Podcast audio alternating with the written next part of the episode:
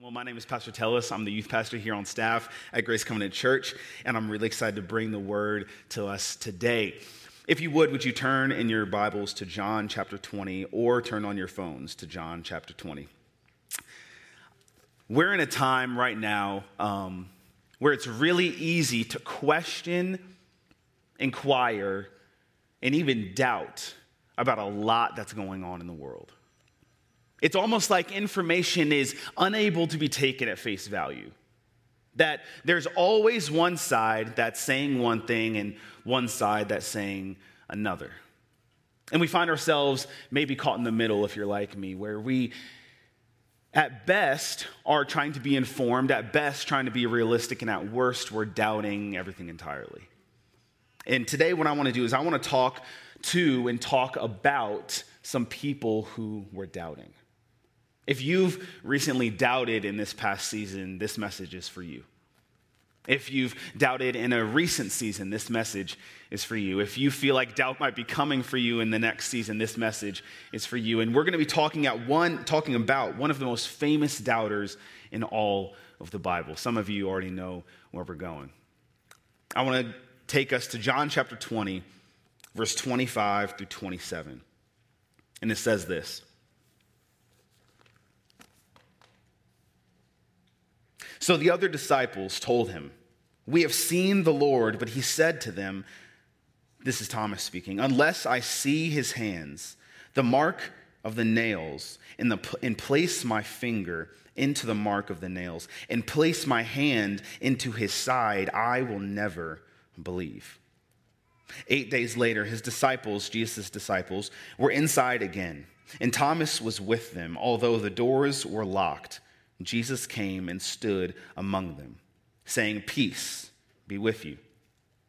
Then he said to Thomas, Put your finger here and see my hands, and put out your hand and place it in my side.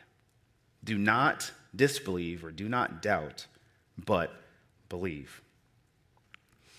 What I want to talk about this morning to us is this idea, and the title of my message is the disposition of doubt the disposition of doubt. I want to talk about three things. One, the consequences of doubt. Two, the origins of doubt. And three, the remedy for doubt. The disposition of doubt. Will you pray with me, real quick? Father, we love you so much. God, I'm asking that you would do what we can't do in this moment, that you would open our eyes and our ears to see and hear everything that you want to speak. Lord, you grace this place. Help all of us who are listening Help all of us who are in the room that we may see you better. It's in Jesus' name we pray. Amen. Amen. Now, this is a famous story we find in the Gospels.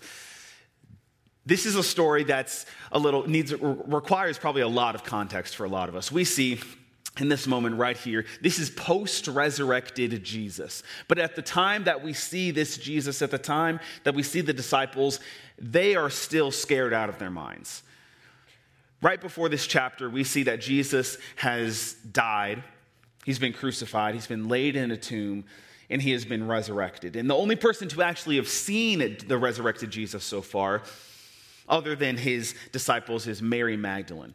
And we see Mary who approaches the, the, the tomb, and, and, and, this is the famous moment where she mistakes Jesus for the gardener, right? She sees this man, she says, Oh, where have you laid him? Where have you placed his body? And then Jesus reveals himself to her, and then she says, Rabboni, this beautiful moment where she reunites with her Savior.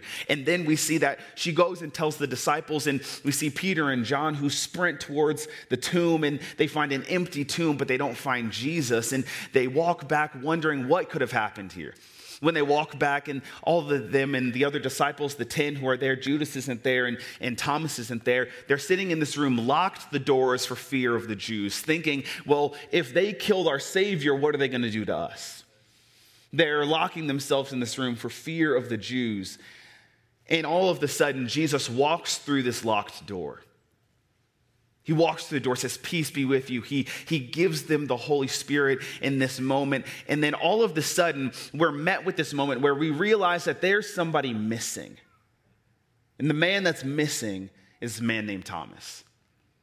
And when you think about Thomas, if you've been in church for a while, there's probably a word that you relate with him. When we see a lot of different people who follow Jesus, we usually have some story to go along with their story. We see some, some context that goes along with it. If you see Paul, formerly known as Saul, we know that he had an amazing conversion, right? He was this road to Damascus who was going and persecuting people who followed Jesus, ends up seeing Jesus for himself, and ends up being actually the greatest apostle, the man who who wrote two thirds of the New Testament, the man who testifies about Jesus, the man who suffered for Jesus. We see uh, Peter, right? A man who was called out of a boat to fish for men. We see a, a rash and, and, boisterous guy, but who was wholly committed to Christ. The man who had the revelation that Jesus is the Christ. The man who uh, actually, Jesus said he would build his church upon that revelation. Peter who walked on water. We see John, the disciple whom Jesus loved. We see John, who, who was kind of quiet and introspective, but also a man who was passionate about loving his Savior. We see Mary Magdalene, who had demons in her and was, was saved by Christ, casted out these demons, and she ends up being recklessly devoted to him. Wherever he was, she wanted to be. We see all these different characters and people in the Bible, and then we see Thomas. And if you've been in church for a while, then you probably have a word that you associate with Thomas. And on three, we'll say it together one, two, three doubt. Right? Doubting Thomas. If I were Thomas, I would hate this. I'd be like, man, Peter gets all these things. He's boisterous but he still gets to be the guy who, who uh, Christ builds his church upon his revelation. Mary had demons in her, and yet she's still somebody who's looked favorably upon in the scriptures. We see uh, uh, uh, uh Saul who killed Christians, and yet people love him. And then I'm the guy who followed Jesus for years. I'm the guy who was with him through thick and thin, except for this moment. And, and all of a sudden, we associate this word with him. Why? Do we do this? I think the reason that we do this is because we as humans are really good at seeing a snapshot and telling a story. Right? That we see one part of something and end up making that that person's identity. Why? Because we see in this moment that Thomas in this moment was doubting. Now, I don't think that Thomas was a doubter. I think that Thomas doubted. And Thomas in this moment, I don't believe that he was even uh, uh, uh, hesitant to follow Jesus. Why? Because if we really look and take a, take a, a moment to search into the story of Thomas, what we're going to see is that he was actually a courageous follower of Christ. If we go back to John 11, you remember that uh, Jesus, one of his best friends, Lazarus, was dying. Jesus had just left this place called Judea. He's been preaching and people know him. He's been renowned and some people love him, some people hate him. And at the end of this uh, moment, Jesus says, Well, okay, guys, disciples, we have to go back to Judea. And we have to go get Lazarus. And it's this moment where he says he's fallen asleep, but I'm going to raise him. And the disciples say something really interesting in this moment the disciples all kind of collectively are like, uh, let's not go back to Judea because the last time we were in Judea, they picked up stones and were ready to kill you, Jesus. And I don't really want to go back to the place where they were trying to kill us. So maybe let's just go to a different spot. And the only person that we see actually speak up in this moment is Thomas. And what we would think about Thomas, this, this, this story that we've told from a snapshot of his life that he's a doubter, Thomas actually says in, in, in, John chapter 11, actually, no, guys, let's stop doing that. Let us go back with him that we may die with him. Those are Thomas's words. He sees a moment where he can, he, Thomas balls up. He, he, he balls out. He's like, you know what? Here's what we're going to do. If Jesus is going to die, I'm going to die. That's what he says. Like, if you're dying, bro, I'm dying with you. It was Peter, but kind of more realistic, right? Jesus, Peter was like, oh, I'm never going to do that. But Thomas, in this moment, literally was like, if you're dying, I'm dying. And guys, we are going to go die with him. I don't think that Thomas was a doubter. I think that Thomas doubted. And we see a moment in a person's life and we mark them for the rest of their lives. It's what we do in culture. We see a, a, a, a, shortcoming of a person and say, now we define them as their shortcomings. And Thomas is a great example. I don't think that Thomas was a doubter, I think that Thomas doubted. And the beautiful thing about doubt, as we're going to see in the story, is that Jesus relates to doubt way differently than we do. That Jesus has a different perspective of doubt than we do.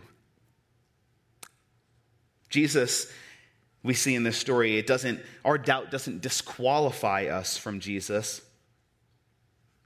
We think that it probably would. We think that it would probably be really unhealthy for me to doubt. We, as Christians, sometimes in the church, we play hot potato with doubt if you know what I mean. We have a doubt. We say, no, get rid of it as soon as you can. Don't think that. Don't do that. It's a really dangerous thing. Get it out of your hands. Don't even think about it. And we start playing hot potato with doubt. As soon as we have a doubt, we try and get rid of it as soon as possible. And I'm not saying that we shouldn't try and faithfully believe God. I'm saying that your doubts are not a big deal to your God. I'm saying if our doubts can overpower our God, then maybe our God is too small.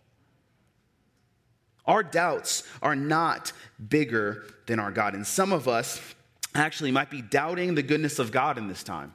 We see what the world is like, we see where we're at, and we end up doubting the goodness of God, or maybe just finding it really difficult to believe Him at His word, difficult to believe God's promises. And we end up actually uh, uh, making our doubts bigger than our God. And what we really need to be do is shrinking our doubts and enlarging our God. And the way that we do that is that we take a look at the scriptures, we take a look at what Jesus said to be true, and place it up against our lives and say, you know what? I think the best way that I can shrink my doubts is that I enlarge my God. Talk about the consequences of doubt. We see here in verse 25 that uh, the disciples actually have had a moment here before Jesus comes with Thomas. That they had actually already been in a room. Thomas wasn't there for some reason or another. And these 10 disciples, minus Judas, minus Thomas, were in this room. And this is after Jesus has risen. And actually, what happens is that Jesus appears to them, says, His peace be with you, gives them His Spirit. And then we find ourselves in, in, in, in John chapter 20, verse 25 and we see here that, that Thomas makes this insane claim. This is, unless I see his wounds, unless I put my hand inside of his wounds, unless I put my hand inside of his side, it's not that I won't doubt or I, I doubt, it's that I will never believe, Thomas says. I want to talk about the consequences of doubt. Doubt doesn't distance you from God, doubt discourages you from God. What do I mean by that? I mean that it doesn't take God away from us, it takes us away from God. That our doubts, whenever we doubt in God, it's not that God is getting further away to say, Oh, you doubt me? Here's your punishment. I'm removing myself from the situation until you believe me, then I'll reinsert myself. What we're doing is we are removing our belief from the situation when we doubt God. We are discouraging our faith in our doubt. And Thomas's doubt actually closed him off to the things of God. Why? Because Thomas was actually missing an essential part of experiencing Jesus because of his doubt. Thomas wasn't in the room.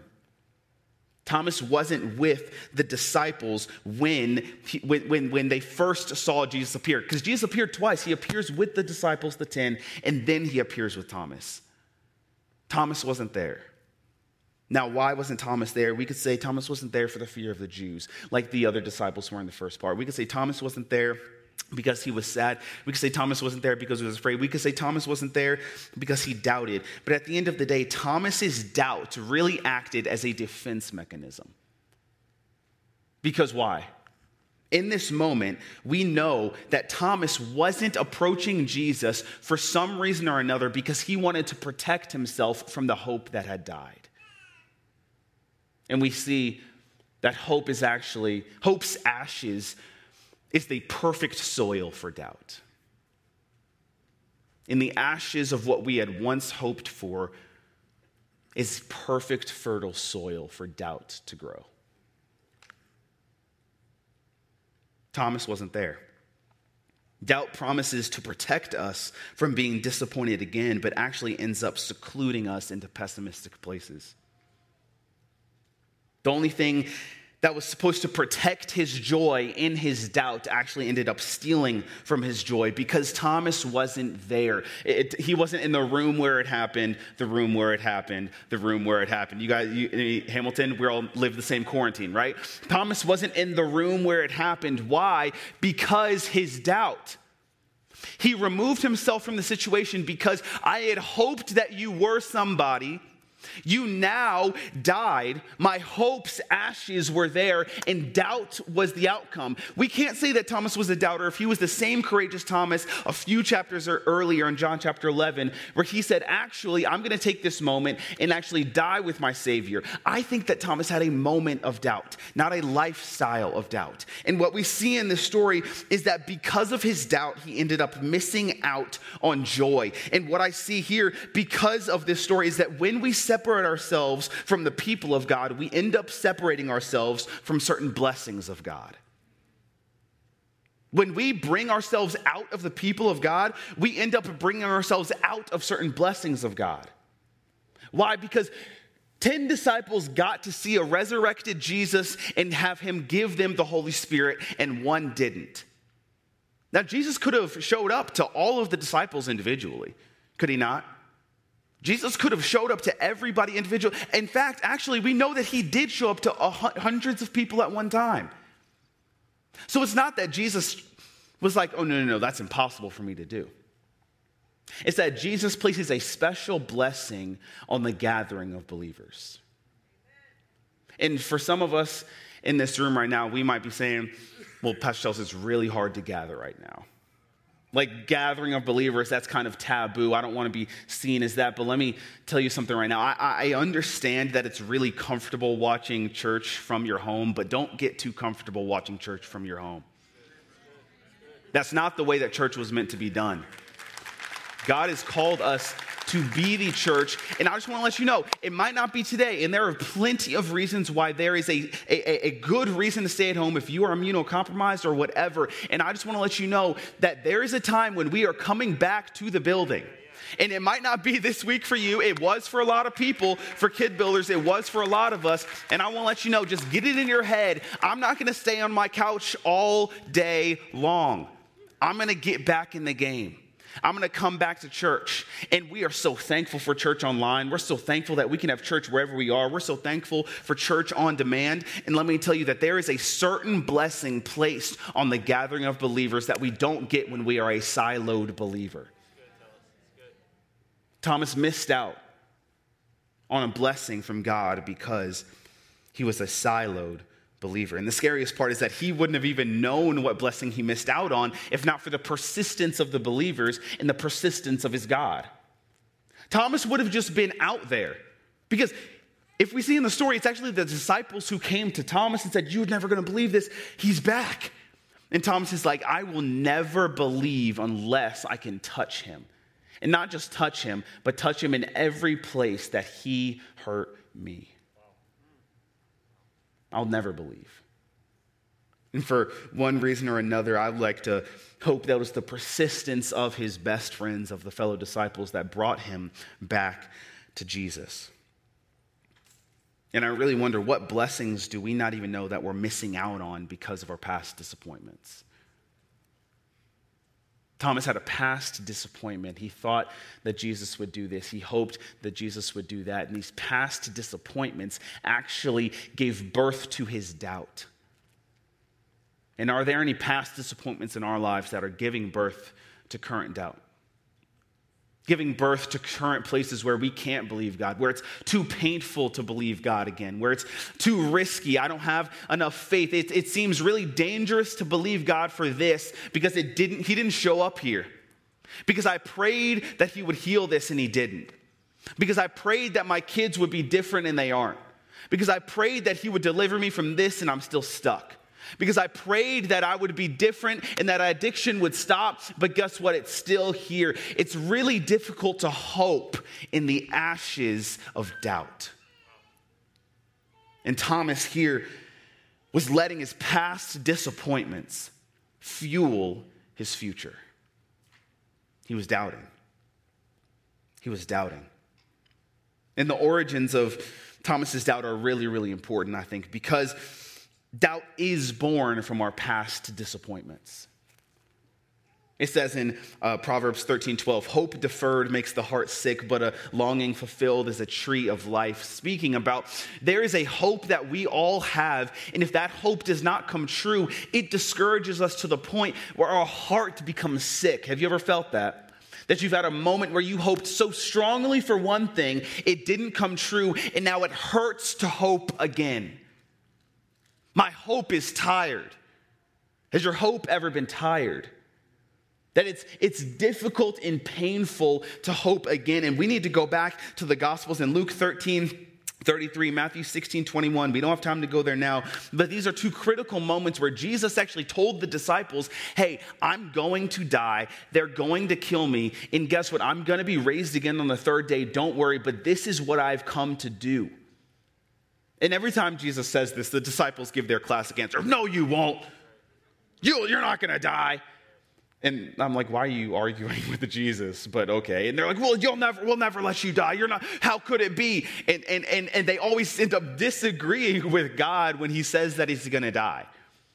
They say, no, God, may it never be. May it never be. And it sounds kind of romantic because we're like, oh, well, they care so much about him. Like, that's so sweet.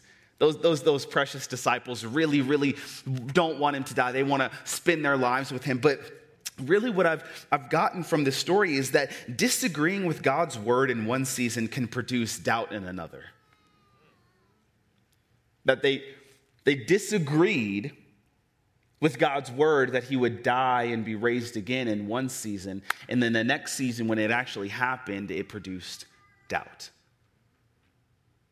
Disagreeing with God's word in one season can produce doubt in another. It's not just a siloed event, but this actually formed his belief in God because he disagreed with God.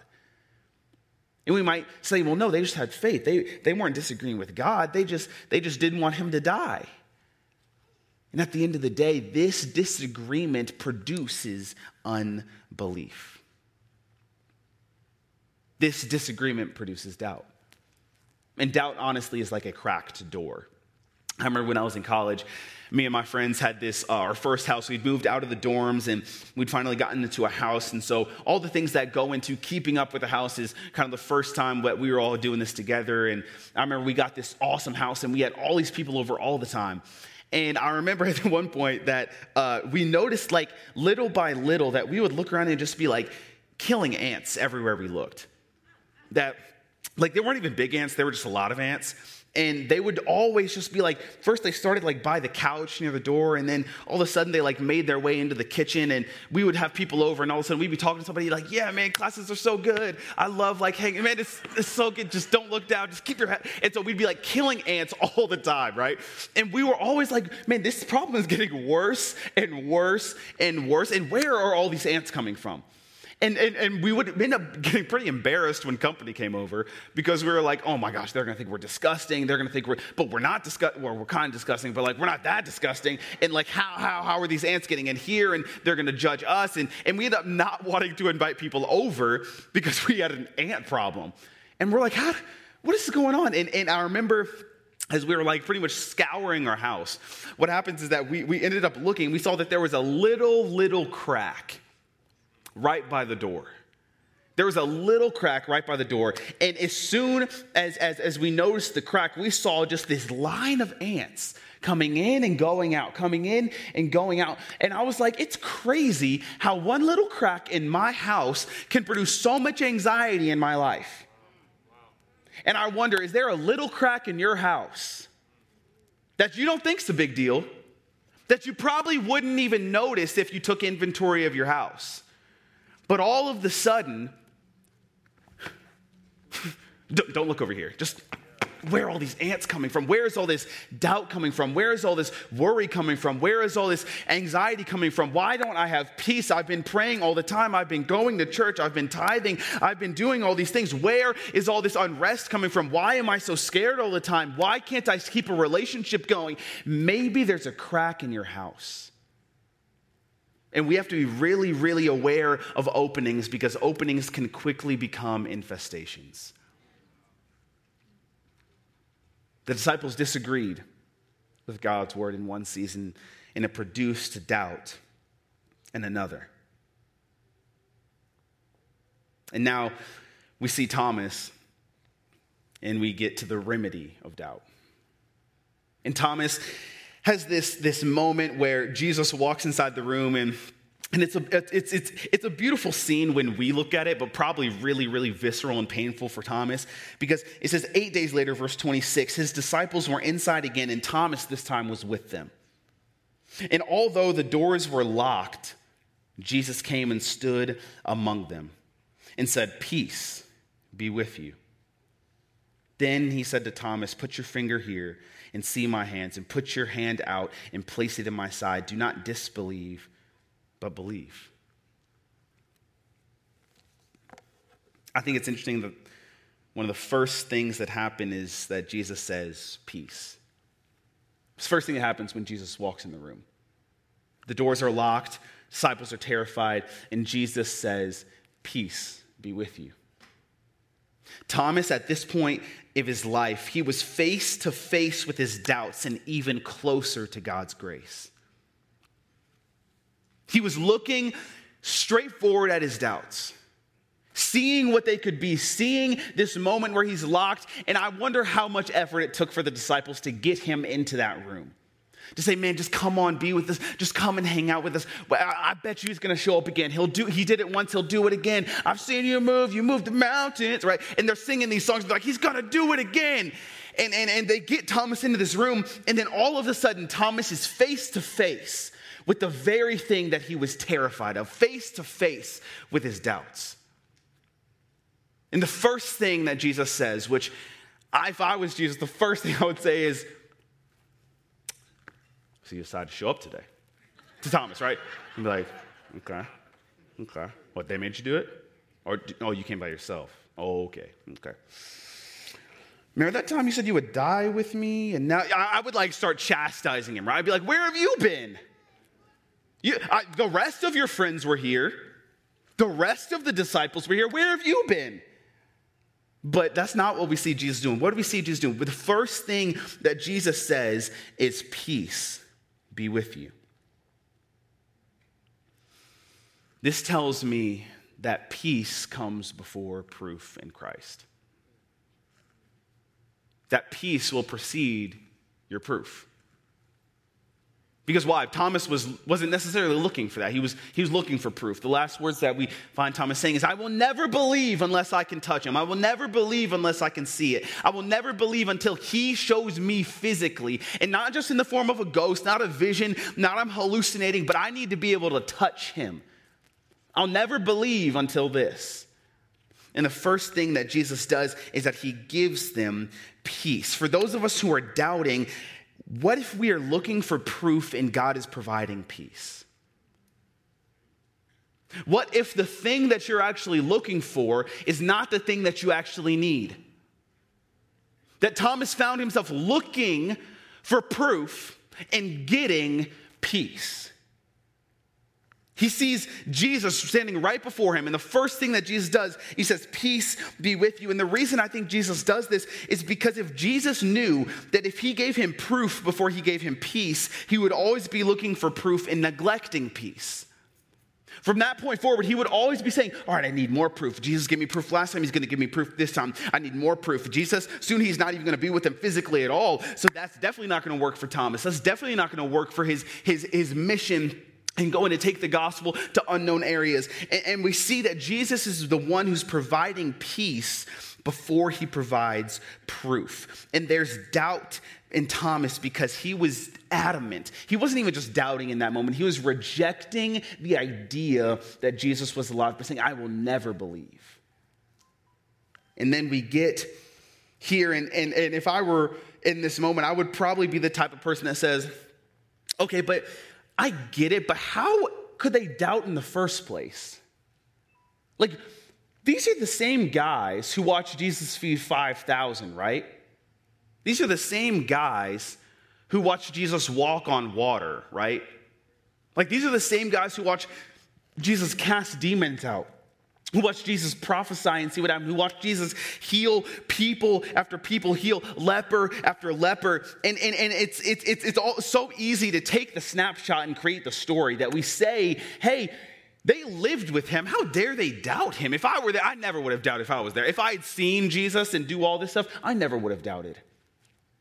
But Thomas is a lot more like us than I think we would like to admit.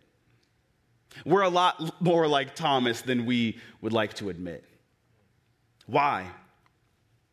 Because Thomas always wants proof. Thomas always wants proof.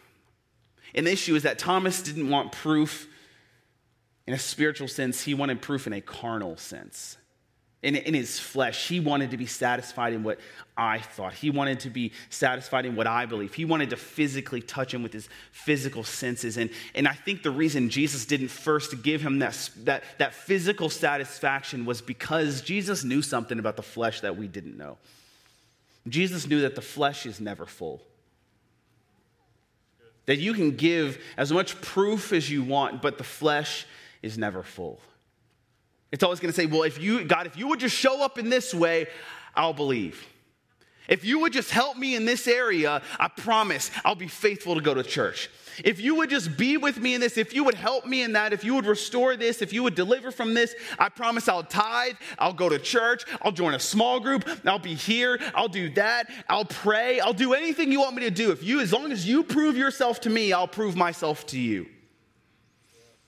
And we end up bringing God in on our own condition and being left wanting because the flesh is never full.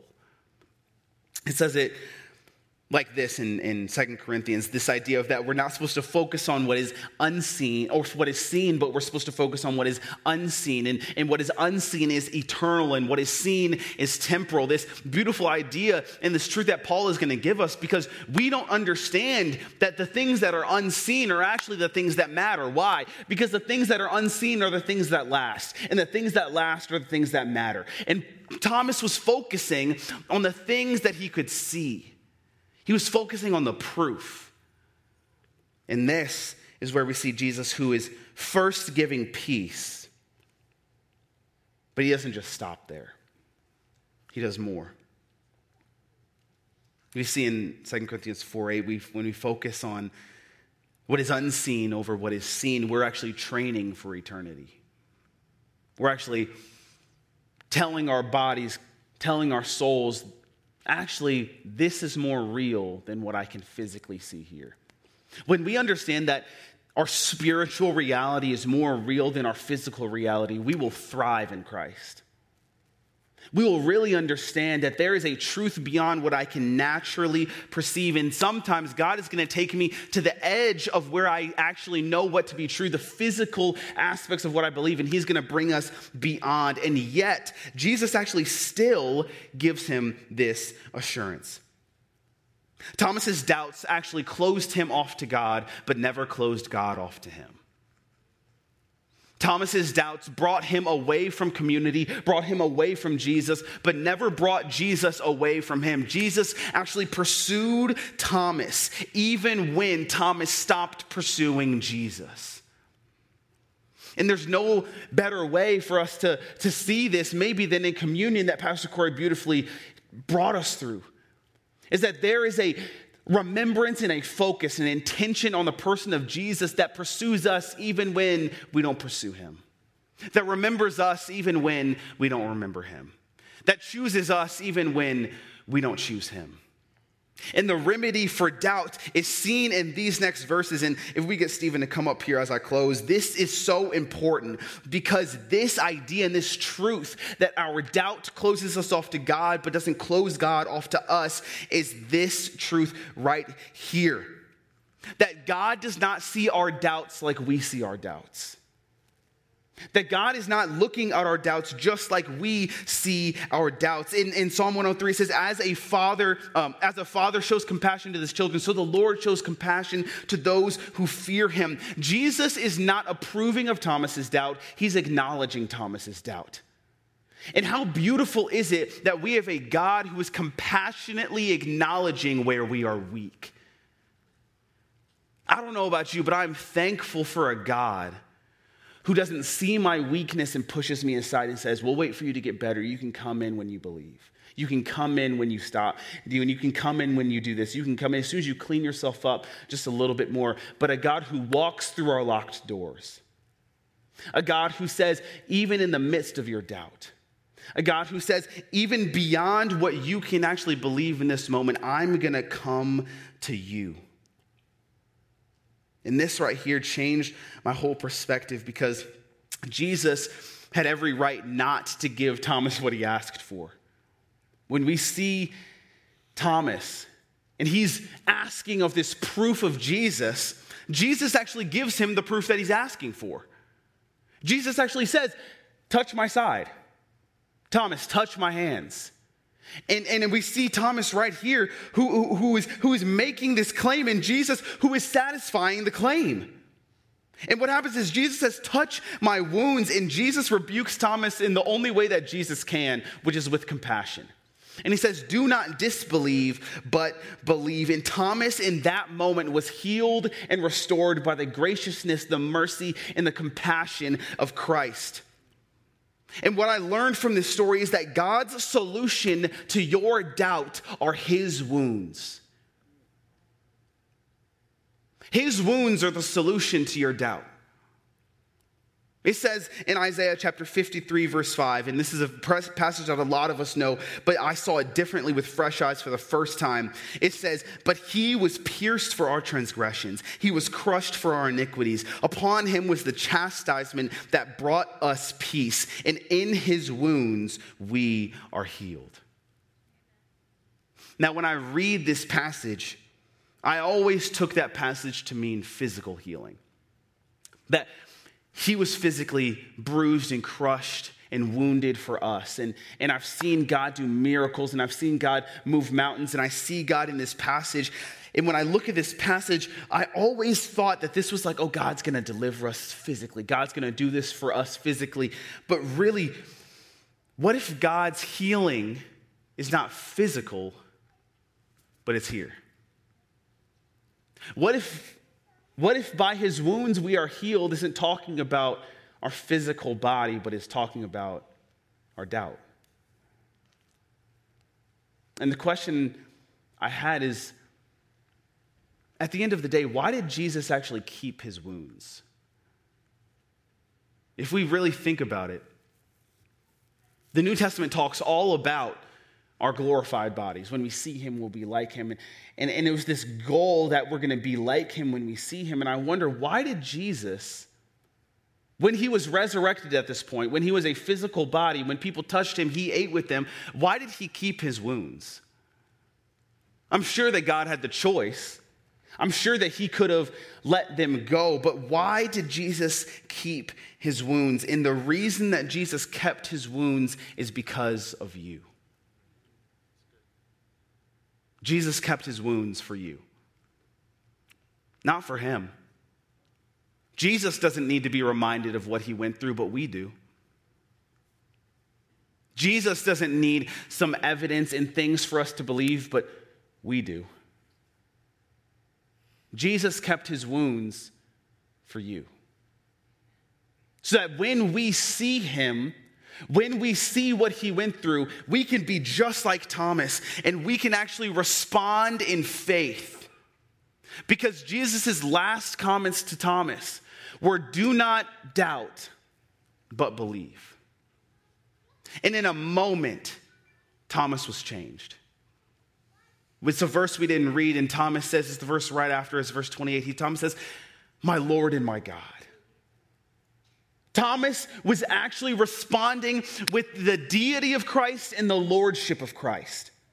That he sees Jesus rightly for the first time again, and he says, By his wounds, now my response is faith.